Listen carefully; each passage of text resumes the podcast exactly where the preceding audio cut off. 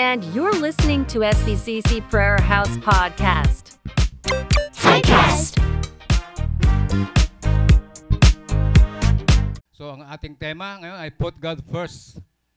Sabi nga natin na pag ah, ang tao madaling mang problema, anxiety, mag-worry, dakdak, ah, maraming iniisip. Pero sabi nga, huwag tayong prisoner ng mga bagay na yan. Huwag tayong prisoner ng mga anxiety, huwag tayong prisoner ng mga, ng mga problema na yan, huwag tayong prisoner ng worry. Kailangan tayo ay prisoner ng Panginoon. Prisoner ng kanyang pag-ibig. Ma-overcome natin ang mga bagay na ito by the grace of God. Salamat sa Panginoon ng kanyang salita na tunay nga na ang tao ay hindi lang nabubuhay sa tinapay, kundi mga salita ng Diyos sa pagkain ng ating kaluluwa. Nga ito, na ang bunga ng pananampalataya ay pakikinig at pakikinig patungkol kay Kristo lamang. Wala lang, kay Kristo lang ang ating buhay. Kaya muli, salamat. Salamat sa music team. Salamat sa buong congregation na pag-aawitan natin. Napakabuti ng Panginoon sa ating buhay. Amen. Kaya tayo manalangin. Salamat o God. At uh, dinaka mo, dinaka mo, Panginoon, Lord God, ang aming puso dito sa lugar na ito. Lord God, sa narito kami, Panginoon, dahil sa kagandahang loob, O Diyos. Salamat, O God, sa panibagong araw na pinagkulo mo po sa amin that this is the day that the Lord has made. We will rejoice and be glad in it, Panginoon ko. It's morning, Lord. We will sing for joy with your unfailing love, Panginoon. O God, palayan mo, O Diyos, ang salita mo na ipagbulay-bulayan, O God, sa umagang ito, ang, la- ang model prayer, Panginoon, na itinuro mo sa mga alagad, Panginoon. Kaya, God, sa maunawaan namin, God, paano manalangin, ang tamang panalangin, Panginoon ko. Kaya, God, tinaras ko yung yung lingkod, Panginoon. Truly, O Diyos, salat ako sa kaalaman, salat ako sa karunungan, Panginoon. Truly, O Panginoon, I feel weak this morning, Panginoon. Tulungan mo po ako, Panginoon, that I can preach your word with boldly and with authority, Panginoon, and let your Holy Spirit take full control of me, Panginoon ko. O God, dalangin namin, Panginoon, yung sa ating Espiritu, siyang kumilos, O God, sa lugar na ito, Panginoon. Bawat salita mo ay, Lord God, tumimo sa puso ng bawat isa, Panginoon ko. At daladala na ito, Panginoon, sa mga magpunta. At ito ay lalago, Panginoon. Kaya, Panginoon, salamat. In Jesus' name we pray. Amen. Kaya, salamat sa Panginoon. At tayo ay, tama tayo. Binignan tayo ng Panginoon ng ah, pandinig, mata, para tingnan ang scripture na ito ang buhay natin sa lupang ito.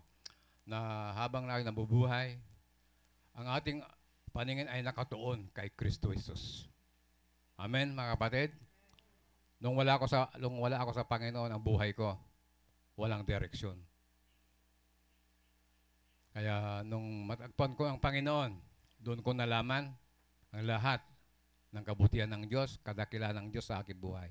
Kaya ako nagpupuri ng kapasalamat at ah, nahanap niya ako at siya ay nakita ko at nagpapatuloy sa paglilingkod. Yes. So, ang ating pag-usapan ngayon ay ang panalangin. So, ang title nito, First to Call.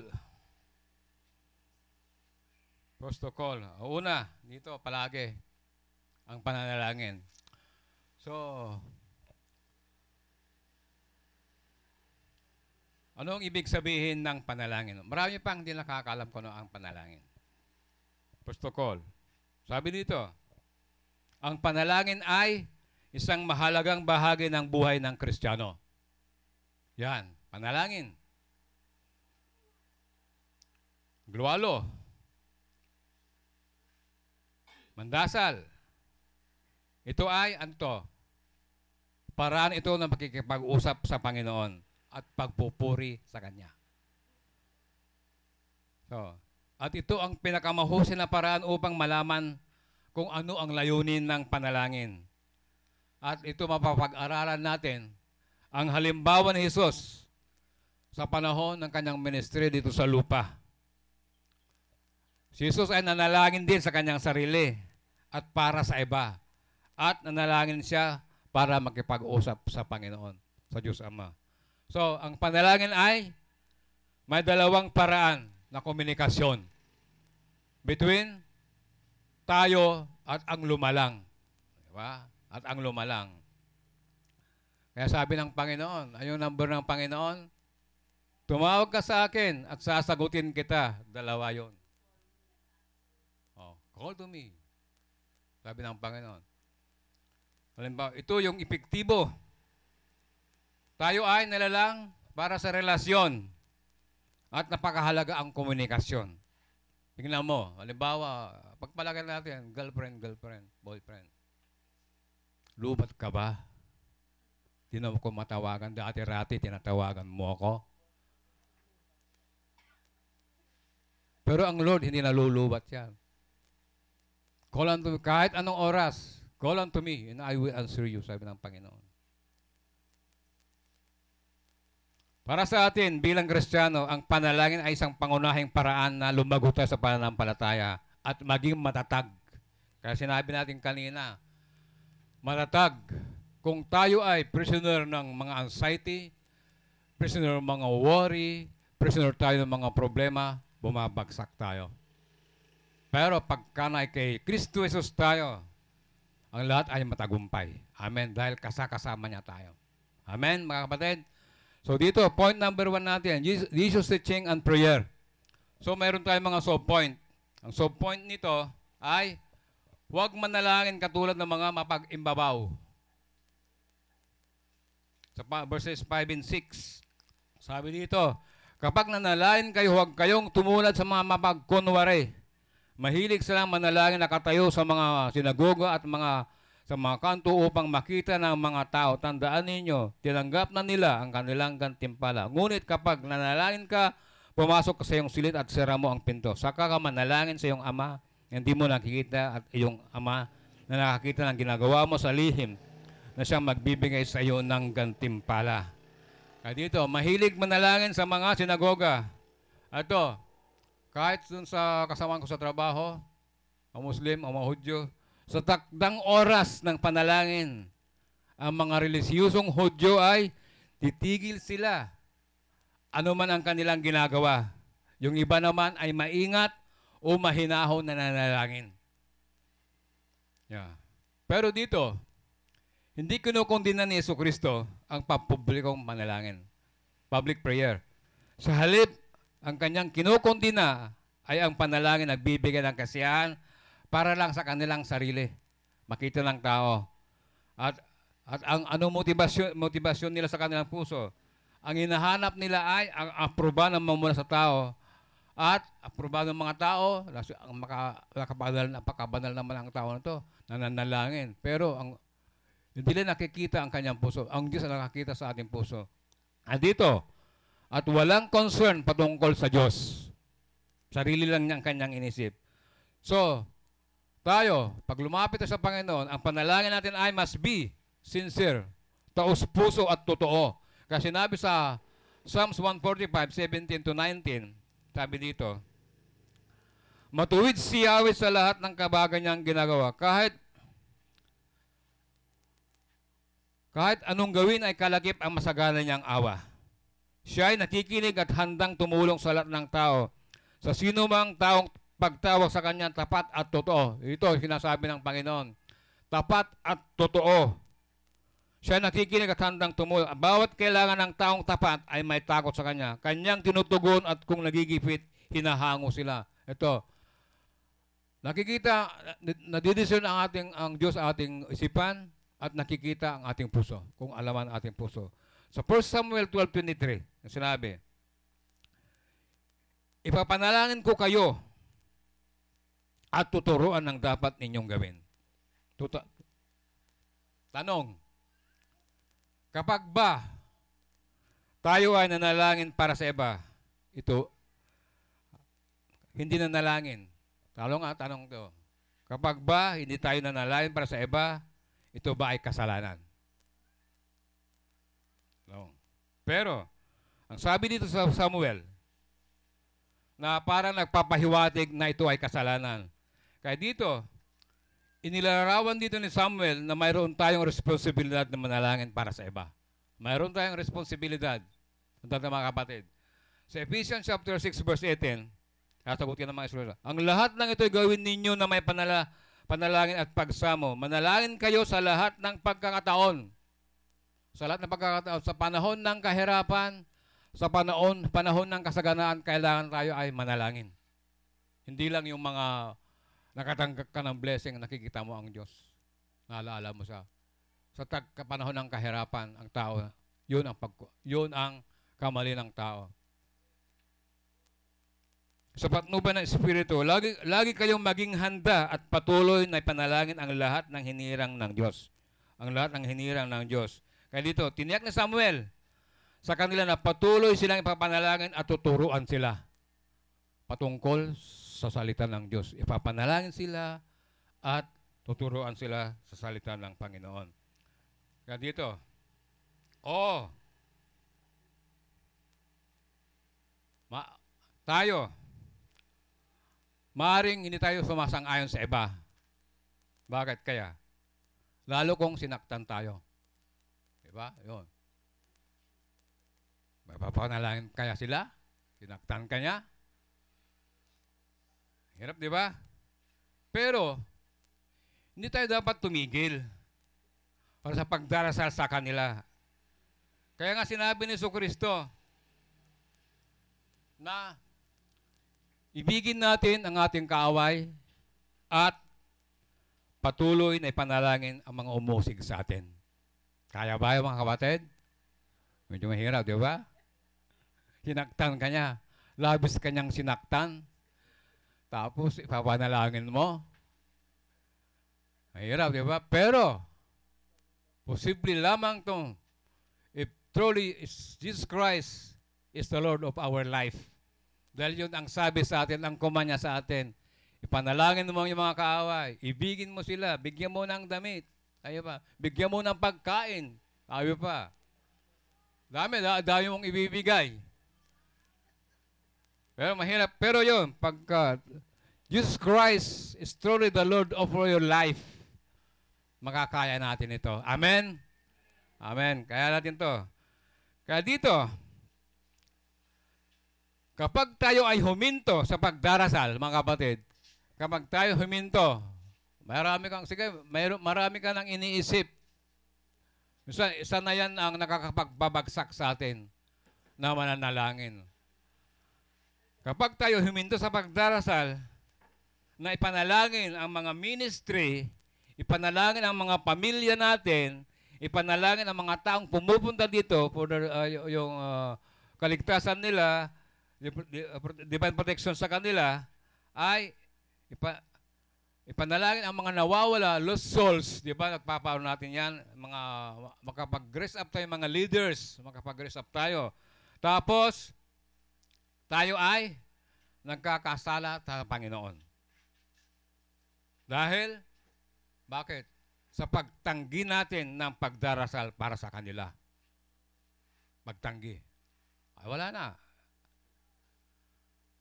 Nakalimutan na natin. Nung panahon ng kasaganaan, lagang tumatawag. Pero nung bumagsak tayo, nawala na. Alingwanan tila. Kaya dito, at kung, nalam, at kung nakalimutan ng manalangin, literal na, nakalimutan na natin ang Diyos. Kung ang iyong panalangin ay hindi totoo para sa iyo, ibig sabihin, ang Diyos ay hindi totoo para sa iyo. Kailangan tayo lumago sa ating pamumuhay kristyano. Lumago tayo. Mamuhay at iaalay natin ang ating sarili bilang handog na buhay at iaalay ang lahat na mayroon tayo para sa Panginoon. Ako nga nag, ano, eh, hanggang ngayon para pa akong lumilipad eh. Yung sa Rawis, yung eager na mga kapatiran doon, hinahanap talaga nila ang Panginoon. Thirsty sila na makarinig. Wow, sabi ko ganun. Naiyak nga ako eh. Yung bang, kaya kailangan nila ng shepherd doon. Kaya kailangan din namin ang panalangin nyo at magandang kalusugan. Katagpuin ng mga tao, pangangailangan natin doon. Kahit pang merienda nila doon. Kahit juice. Kailangan natin, o sopas. Kaya si hindi lang spiritual, kundi makakain din sila. Katulad ni Kristo, nagpakain ng limang libong tao sa mga tao. Kaya, ganda doon. Kapon, kahit ganito lang kalaki, pero ramdam mo yung presensya ng Panginoon kahapon. Kaya salamat sa Panginoon sa lugar na yon. Amen? Pray natin. Kaya palagi yon. Kaya dito, ulit natin. At pagsamba na galing sa Diyos, ang buhay natin bilang isang Kristiyano, anong nangunguna? Nangunguna palagi ang panalangin. Put God first. Ito sa ating tema. Sa aking, ano, sa aking buhay, magmula na nakilala ko ang Panginoon, bumabangon ako. Alas 3 o alas 2 o alas 3 o alas 4 bumabangon ako noon. Nananalangin ako. Dahil kung hindi ako manalangin nakukonvict ako. Kailangan kong pagka, pagkatapos kong manalangin alas 2, marami pa panalangin. Napakarami yan Inaabot ako ng mga isa at kalahating oras o dalawang oras. Dahil marami ka itutulog sa Panginoon. Napakarami kapatiran, mga gawain, lahat. Napakarami pa panalangin yan. Kaya sabi, sinabi ni Jesus, kapag nanalangin ka sa verse 6, sabi, verse 6, ngunit kapag nanalangin ka, pumasok ka sa iyong silid at isara ang pinto. Ah, dito, ito ay isang pinto, ito, ito ay isa- isang pribadong lugar, isang lugar ng sarilan. Isara ang pinto at i-off natin ang ating mga cellphone. I-off natin yan. Ito ay oras para sa Panginoon. Amen, mga kapatid? Two-way. Tumawag ka sa Panginoon at tutugunin ka niya. Ito, ito ay isang koneksyon sa isang nagbigay buhay sa atin, ang Panginoon. Kaya dito nakaugalian ko talaga yung madaling araw na nanalangin. Nakaugulan, gumug- gumugol ng oras para sa Panginoon. Verses 7 and 8, ang ating sub point, huwag gagamit ng maraming salita. Sabi, huwag gagamit ng maraming salita, sabi dito. Ang paulit-ulit na salita, dito mga kapatid, ang paulit-ulit na salita ay parang, ito ha, parang nagmamagic ka lamang dito. Paulit-ulit, di ba, nagsasalita. At ay, ito ay, ang paulit-ulit na panalangin ay walang kasiguruhan. Walang sure. Hindi tiyak yan. Hindi tiyak na papakinggan ka ng Diyos ng ating panalangin. Walang power to, walang kapangyarihan to. Ito ay, hindi masamang lumapit sa Panginoon ng maraming beses na parihong kahilingan. With the same request, sabi ng Panginoon. Pero dito, kinukondina ni Jesus ang mababaw, paulit-ulit na hindi nialay ng mata- may tapat na puso. Sa Bible study nga, doon sa, ano, sa abroad pa ako, dahil marami kami nasikaso. May nagtanong, Tatay, sabi, anong pagkakaiba? Ang paulit-ulit o yung persistent, yung pag- nagpapatuloy na pananalangin. At ano? Yung sa Old Testament, di ba tata, sabi, nakakausap nila ang Panginoon directly. Sa panahon ba natin, ay nakakausap ba natin ang Panginoon directly? So sinagot natin ang sinagot natin 'yon. Ang paulit-ulit na salita, sabi ko, yung dating kinagisnan natin. Kinagisnan natin. Siyam na mami. Siyam na ganito. Paulit-ulit yun. Walang power yon. Yung persistent. Babasahin natin yung sa Lucas 18. Sabi ng Panginoon na isang byuda. Sa Lucas 18:7 ang isang byuda na paulit-ulit na persistent na pumupunta sa sa sa hukom hanggang sa nagsawa yung hukom. Sabi dito, sabi dito sa Lu- Lucas Lucas 18:9, ngayon ipagkakait kaya ng Diyos ang katarungan sa mga minamahal niya na duma- dumaraing ito ah, sa araw-gabi. Sila kaya ipaghihintayin niya ng matagal. Yan ang persistent na para makuha niya yung yung katarungan ang babaeng balo. Kaya ganoon din, kung mayroon tayong panalangin, persistent kung ano yung hinihiling natin. Pag-aaral ng mga bata, sa ministry, pagkaloob ng Panginoon ating pangailangan, persistent yun. Hindi pa ulit-ulit yun. Yung dati, yung dati kahit yung mga namatay ngayon, pagka napapakinggan ko yung mga na pumupunta, paulit-ulit yun pa rin. Kahit doon sa pinupuntahan kong ano, sa meeting namin sa, uh, sa ano, senior citizen meeting, paulit-ulit. Kaya nung nanalangin kami, nung may birthday doon, kinamayan kami. Ang ganda niyang panalangin nyo. Sabihin, ngayon lang sila nakarinig ng ganong panalangin. Biblical yung ginawa namin. Yung isa, pa, sabi tatay, noon ba, sabi ganon, nakakausap directly ang mga tao ang Diyos. O, sa panahon ba natin nakakausap natin ang Diyos? O, to, tama yon. Nakakausap natin ang Panginoon pamagitan ng pagbabasa ng Biblia. Mga kapatid, at pananalangin. Sinasagot tayo ng Panginoon, nakakausap mo dito. Sabi dito, marami ito. Pero, kung mayroong batas, ang gobyerno nating sinusunod, ay may batas din ng Diyos nating sinusunod. So the greatest commandment ay sundin ang commandment ng Panginoon. Sundin natin. Kaya sabi dito. So dito, Huwag ng maraming salita. Ang mga pagano ay paulit-ulit silang tinatawag ang kanilang Diyos-Diyosan. Ang mga pagano. Paulit-ulit yan.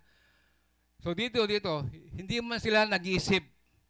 Kaya sabi dito, at pagkahaba-haba ng pagtawag nila sa maling Diyos. Kaya sabi sa 1 King 18.26, sabi, unang hari, kinuha nga nila sa mga turo at hinanda. Mula umaga yan. Mula umaga hanggang tanghali. Di pagkahaba-habang tinawagan nila si Baal. Baal, Baal, pakinggan mo kami. Sigaw nila. Samantalang pasayaw sila sa paligid ng altar. Ngunit walang sumasagot. Pasayaw sila sila. Hindi yata. Lahat yata ng klaseng sayaw ay nasayaw na nila. Ano kayang sa worldly yan eh. Siguro kinakanta nila ting ting ting ting ting tang tang, di ba? Di ba? Tapos ginto pa. Tapos ah, sabi, Baal, pakinggan mo kami, walang sumasagot. Sayaw ulit sila. Sabi, si Siwit. Oh, iniikutan nila yon Si Siwit. Lahat.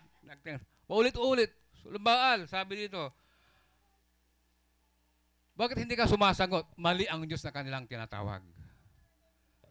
Sumayaw sila, sinayawan, para ma-impress ang Diyos-Diyosan nilang si Baal. Ngunit, walang sumasagot. Ang tunay na Diyos ay hindi ma-impress at makuha ang kanyang kalooban. Sa haba, kahusayan ng pagsasalita. Eloquent.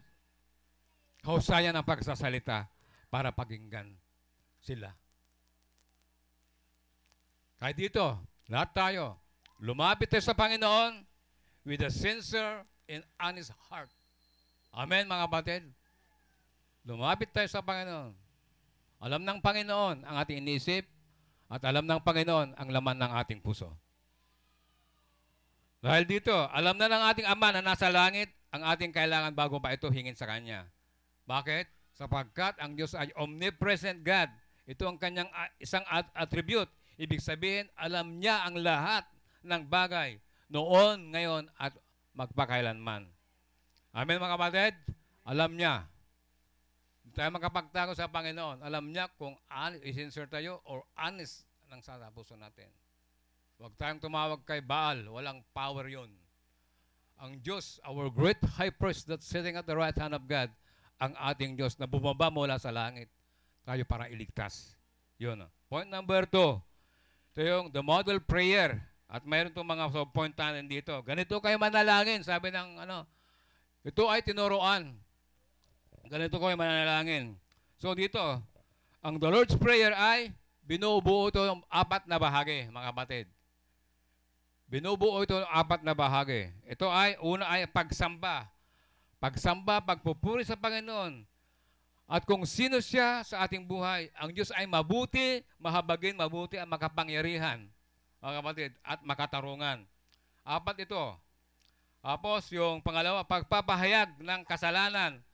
Ipahayag natin ang kasalanan, pagsisisi sa lahat ng kasalanan. Pagpapasalamat. Magpasalamat sa lahat ng bagay. Sabi nga, napaka, isang mabuting bagay ang magpapasalamat sa Panginoon. Palagi tayong magpapasalamat. At pang-apat, ito ay paghingi ng paghingi.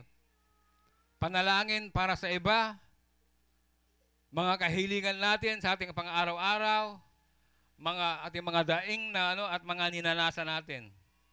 So dito, ang ating panalangin ay nararapat lamang nakatuon sa Diyos, hindi sa mga Diyos-Diyosan. Nakatulad ni Baal. Sa pangalan ni Kristo, sa pamamagitan ng kapangyarihan ng banal na Espiritu. Ganito, ganito kayo manalangin, sabi dito. Dito, bigyan natin. Sa manual prayer. Ah, dito, magmula sa verses 9 hanggang 13, nagbigay si Kristo ng anim na halimbawa sa kanyang mga ah, nagbigay si Kristo ng mga susundin na sa kanyang mga alagad kapag nagdarasal. So dito, ang panalangin ay nagumpisa sa pagtawag sa Panginoon. Ang kadakilaan ng Diyos. Kaya dito, mayroong anim na kahilingan. Tatlo rito ay may kinalaman sa kabanalan at kalooban ng Panginoon. Tatlo. At Tatlo naman ay patungkol naman sa ating pangangailangan sa araw-araw. Tatlo. Nung una, the four elements. Apat. Eh, dito, pero dito, kung mabasahin mo yung 9 hanggang 13, may anim doon na petisyon. Kabanalan ng kalooban ng Diyos at pangailangan sa araw-araw. O unang ah, kadakilaan ng Diyos, sabi dito, Ama naming na nasa langit. Yan. Ama namin na nasa langit. So dito, ang ah, ang panalangin ay may kasamang pagsamba sa amang sumasalangit. Kaya dito, bilang ama, iniibig tayo ng Diyos, nagmamalasakit sa atin at tinatanggap ang ating pagkitulong at pagkipag-ugnayan sa pamamagitan ni Kristo. Tayo. Jesus is the way. Pamamagitan ni Kristo. Mayroon tayong kapahintulutan na makalapit sa Panginoon sa pamamagitan ni Kristo. Sa lahat ng oras upang sambahin siya at ipaabot ang ating pangailangan sa Kanya.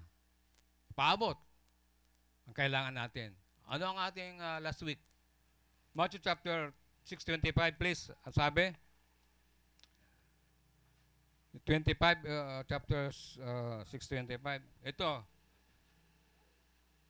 Ipaabot natin pangalan sa kanya. Sabi dito, kaya sinasabi ko, huwag kayong mabalisa tungkol sa inyong kakainin at sa inyong inumin upang kayo mabuhay o kaya tungkol susutin ninyong kakamtaon. Hindi ba't ang buhay ay higit na mahalaga kaysa pagkain at ang katawan kaysa damit? Yan ang pangailangan natin. So dito, ang Diyos bilang Ama ay nangunguhulugan ng likas na Ama sa lupa. At at dito, hindi kumukonsinti sa mga kasalanan. Dinisisiplina. Ang Diyos ay banal. Tutol sa kasalanan. Kaya mga kapatid, may mga katuruan. Kung nagkasala ka daw, ay magpasalamat ka. Kaya, ito, mali dito. Kahit gumawa ka ng kasalanan daw, ay napatawad ka na. Totoo yon. Pero i-confess mo yung panalangin mo. The four, the four elements of prayer. Confession. Dahil nakakasala tayo dito, sinasadya man o hindi sinasadya. Araw-araw yan. Kaya mag-ingat sa mga bulaang propeta. Hindi kailanman kukonsintihan ng kasamaan. Kaya nga sabi natin, magpapasalamat ka. Noong ipinako ng Panginoon, inako ng Panginoon Isus ang kasalanan ng buong sanlibutan. Ang sabi niya, My God, my God, what have you forsaken me? Tumalikod ang Diyos sa Kanya dahil nakikita ng Diyos ang kasalanan sa puso ng tao. Iso Kristo. Tapos sasabihin mo, salamat sa kasalanan. Tapos, malaya kang gumawa ng hindi mabuti. Mali. Bilang ang manala sa langit, maaari siya magparusa at, magpaka, at magpala rin naman. Ito ay magpapataw ng katarungan o magkaloob ng kahabagan. Sa atin na habag tayo. Kaya, He's the God of, who is rich in mercy. Palagi tayong humingi ng kanyang kahabagan. Ang kanyang pagtugon ng kanyang anak ay naayon sa ating pananampalataya at pagsunod sa kanya. Ito, pangalawang pagtawag sa kadala ng Panginoon. Sambahin nawa ang pangalan mo. Verse 9, letter B, please. Sambahin nawa ang pangalan mo. Kaya dito, ang pinakamahalaga sa ating mga panalangin ay sa ating buhay ay ang pagsamba sa pangalan ng Panginoon. Pagsamba sa Diyos. Pinakamahalaga ang Diyos mismo ang sambahin. Luwalatiin ang kanyang pangalan. Sa ating panalangin araw-araw ay nabuhay kaya kailangan natin pahalagaan ang karangalan ng Diyos, ang kanyang iglesia, pangalagaan ang kanyang ebanghelyo at ang kanyang kaharian. Ang paggawa ng isang bagay na kapagdulot sa ka, kasirang puri sa pangalan ng ating Panginoon at sa kanyang pagkadyos ay isang nakakapilabot na kasalanan. Kaya sabi ng Panginoon, huwag mong gamitin ang aking pangalan ng walang kabuluhan. Huwag mong gagamitin ang aking walang kabuluhan. Pangatlong pagtawag sa kadagalan ng Diyos, sa verse 10, Naway maghari ka. Ito yung support natin. Ikaw nawa ang maghari sa amin, sundin nawa ang iyong kalooban. Kaya dito, sa pagbabalik ni Kristo at ang pagtatatag ng walang hanggang paghari ng Diyos sa bagong langit at bagong lupa. At maibalik at, at kapag naibalik na ang pamamahala ng Diyos sa puso ng mga makasalanan, ay doon mismo maghahari sa ating Panginoon ang Diyos sa ating puso. Sinabi sa Revelation chapter 1 verse 6, ginawa, ginawa niya tayong, la, tayong isang lahi ng mga pare, tayo, the royal high priest, tayong mga pare, na naglilingkod sa kanyang Diyos at Ama. Kay Hesus Kristo ang kapurihan at kapangyarihan magpakailanman. Amen. Yan. So dito, ang dalangin, dito, ang dalangin na sundin nawa ang iyong kalooban ay nangungulhugan na taimtim nating minimiti o maganap ang kalooban at layo ng Diyos. Layo ng Diyos, magawa natin ang layo ng Diyos sa ating buhay at sa buhay ng ating mga pamilya. Yun ang gawa ng Panginoon. Sundin nawa ang iyong kalooban. Ang pinakamahigit, ano? Ano ang pinakamahigit? Pinakamahalaga na prayer na isang tao. Sinabi dito, sundin nawa ang iyong kalooban. Pag nanalangin ba tayo, Lord, sabi mo, bigyan mo ako nito. Lord, gusto ko yun. Bigyan mo ako ng ganito. Ano yon? Nagsashopping sa Panginoon? Hindi yun, hindi yun sundin ang iyong kalooban. Ang pinaka-importanting na dapat na prayer ng isang tao, Lord, sabi, Lord, ano ang will mo sa aking buhay? Yun ang pinakamagandang prayer sa isang tao. Saan mo ako gustong ilagay, Lord? Maraming pintuan na nagbubukas sa buhay ng tao. Pero, alin dyan ang galing sa Panginoon sa pintuan na yan?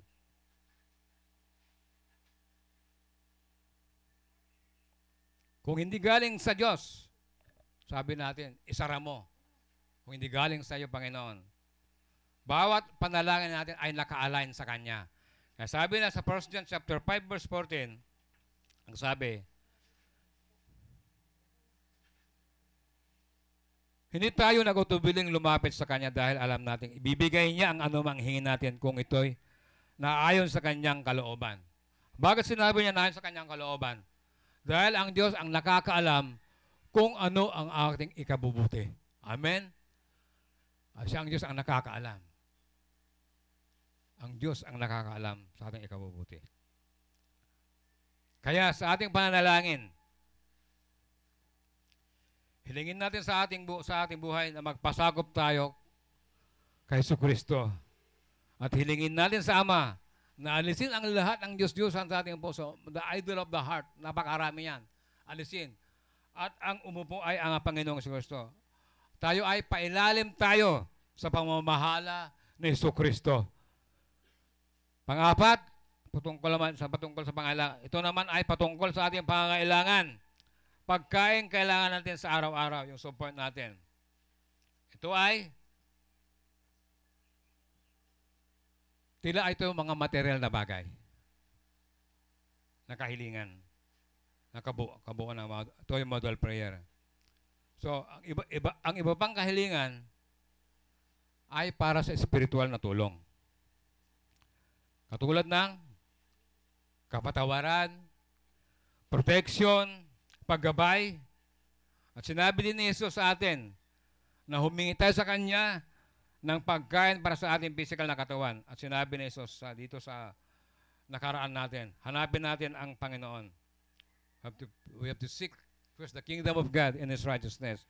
Tayo ay magdepende sa Panginoon. We have to depend upon His grace, sa Kanyang grasya, sa Kanyang awa, sa Kanyang salita. Ito ay at ating pangunahing pangailangan. Magdepende tayo sa Kanya. Alam na ng Diyos ang ating pangailangan bago pa tayo humiling. Alam na ng Panginoon. Pero, gusto ng Diyos na sabihin natin sa Kanyang ating pagkain sa araw-araw.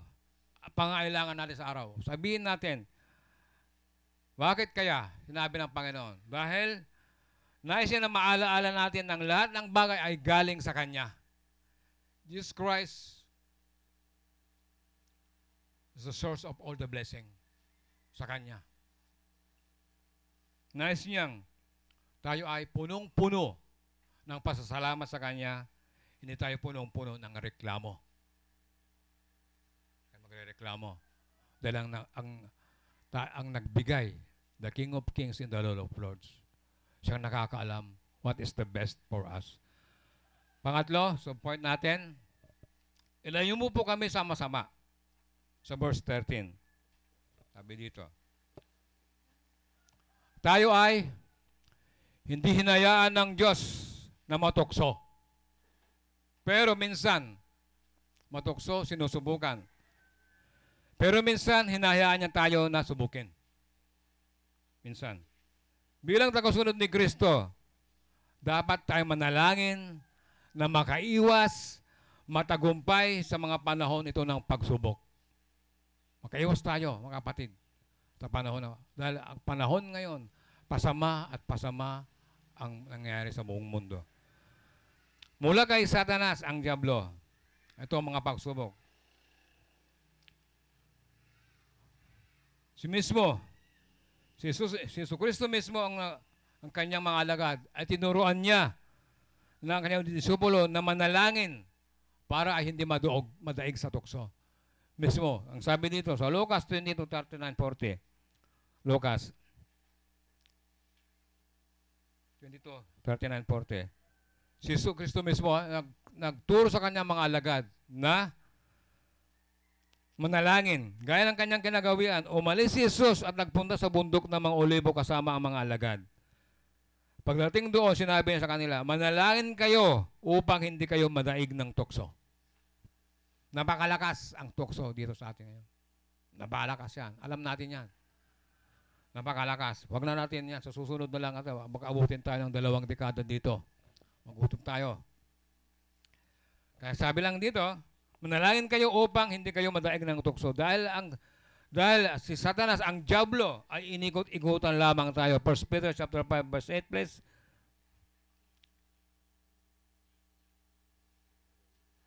First Peter.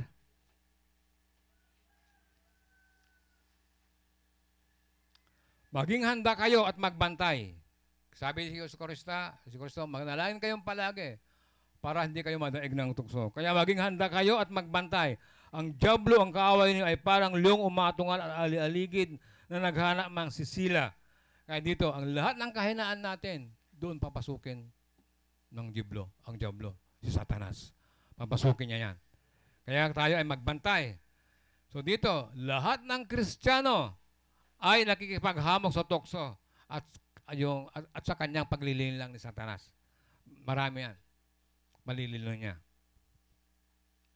Kaya dito, anumang tukso o pagsubok ay kaya natin mapagtagumpayan. Amen? Bakit? Sapagkat tutulungan tayo ng Diyos sa labanang ito.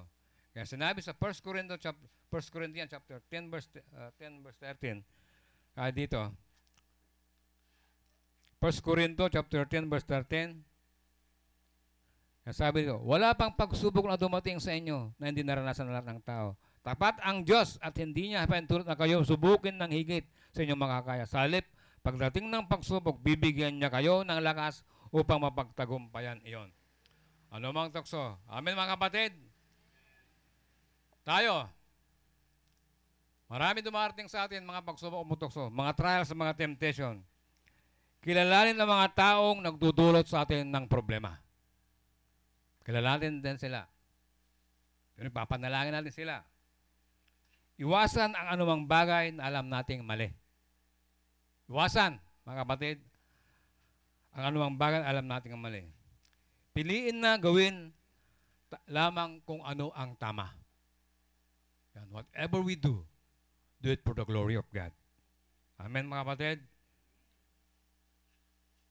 Humanap ng mga kaibigang umiibig sa Diyos. Ito ha, mga kapatid. Kung mayroon tayong mga ah, pinagdadaanan, mga problema, ang hanapin natin ay malalalim sa pananampalataya. Mga taong umiibig sa Panginoon. Huwag tayong lalapit sa walang pagkakilala sa Panginoon. Baka ikaw lalo pang lumagapak sa problema. Dadalhin ka sa hindi maganda. Kaibigang umiibig sa Diyos at maaari mag-alok ng tulong kapag natutokso tayo. Ang pag-iwas mula sa isang mapang-akit na sitwasyon, ang pag-iwas sa isang ma- mapang-akit na sitwasyon ay ang unang hakbang patungo doon sa katagumpayan. Amen? Victorious tayo. Bakit nasa atin si Kristo? Tinutulungan niya tayo. Tinutulungan niya tayo. Panglima, puntos natin, So point, verse 12, patawarin tulad ng aming pagpapatawad. Ang ating katawan ay kailangan ng pagkain. Bakit kailangan ng pagkain? Para tayo ay mabuhay, lumakas, malusog. Kailangan ng pagkain. Ang ating naming ang ating namang kaluluwa ay nangangailangan ng kapatawaran. Ah, Ito. Ang ating kailangan ng kapatawaran. Hindi lang, mag, magagasolina ako. Makapagsalita.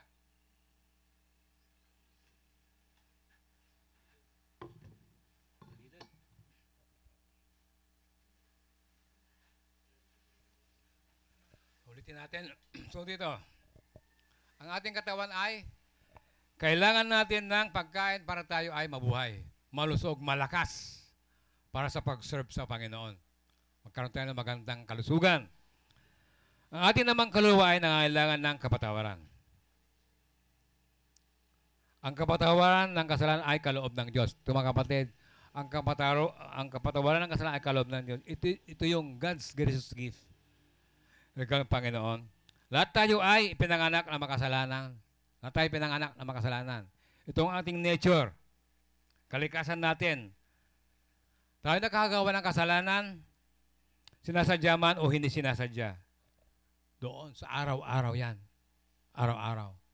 Huwag tayong magpapasalamat sa kasalanan, ha, mga kapatid. I-confess natin sa Panginoon. Ididikit natin ating sarili araw-araw yan. Ididikit natin. Sapagkat, na dito sa Romans 6.23, sapagkat kamatayan ang kabayan ng kasalanan.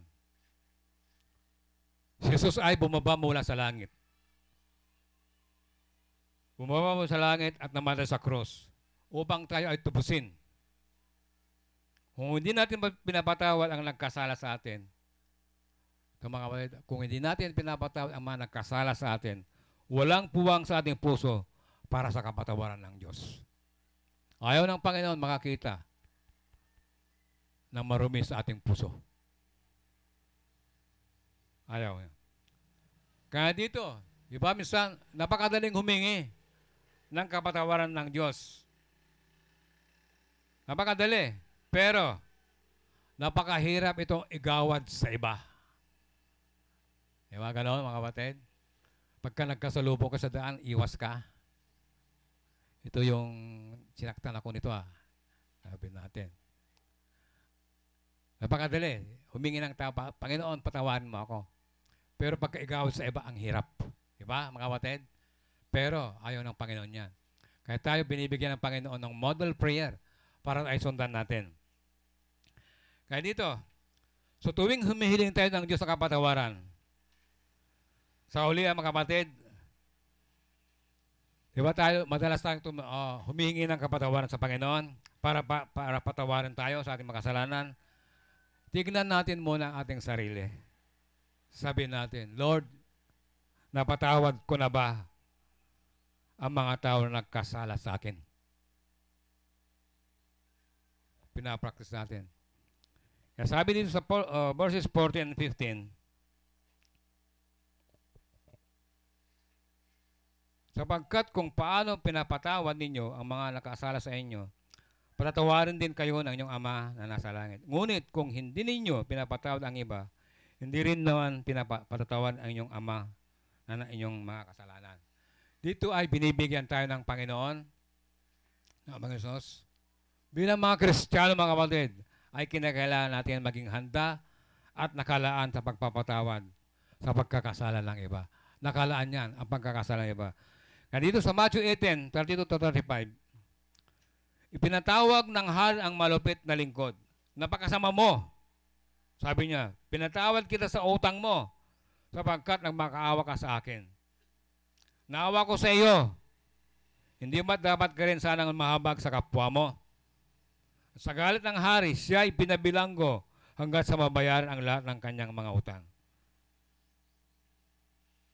Gayon din ang gagawin sa inyo ng aking ama na nasa langit kung hindi nyo patawarin ang buong puso ang iyong mga kapatid.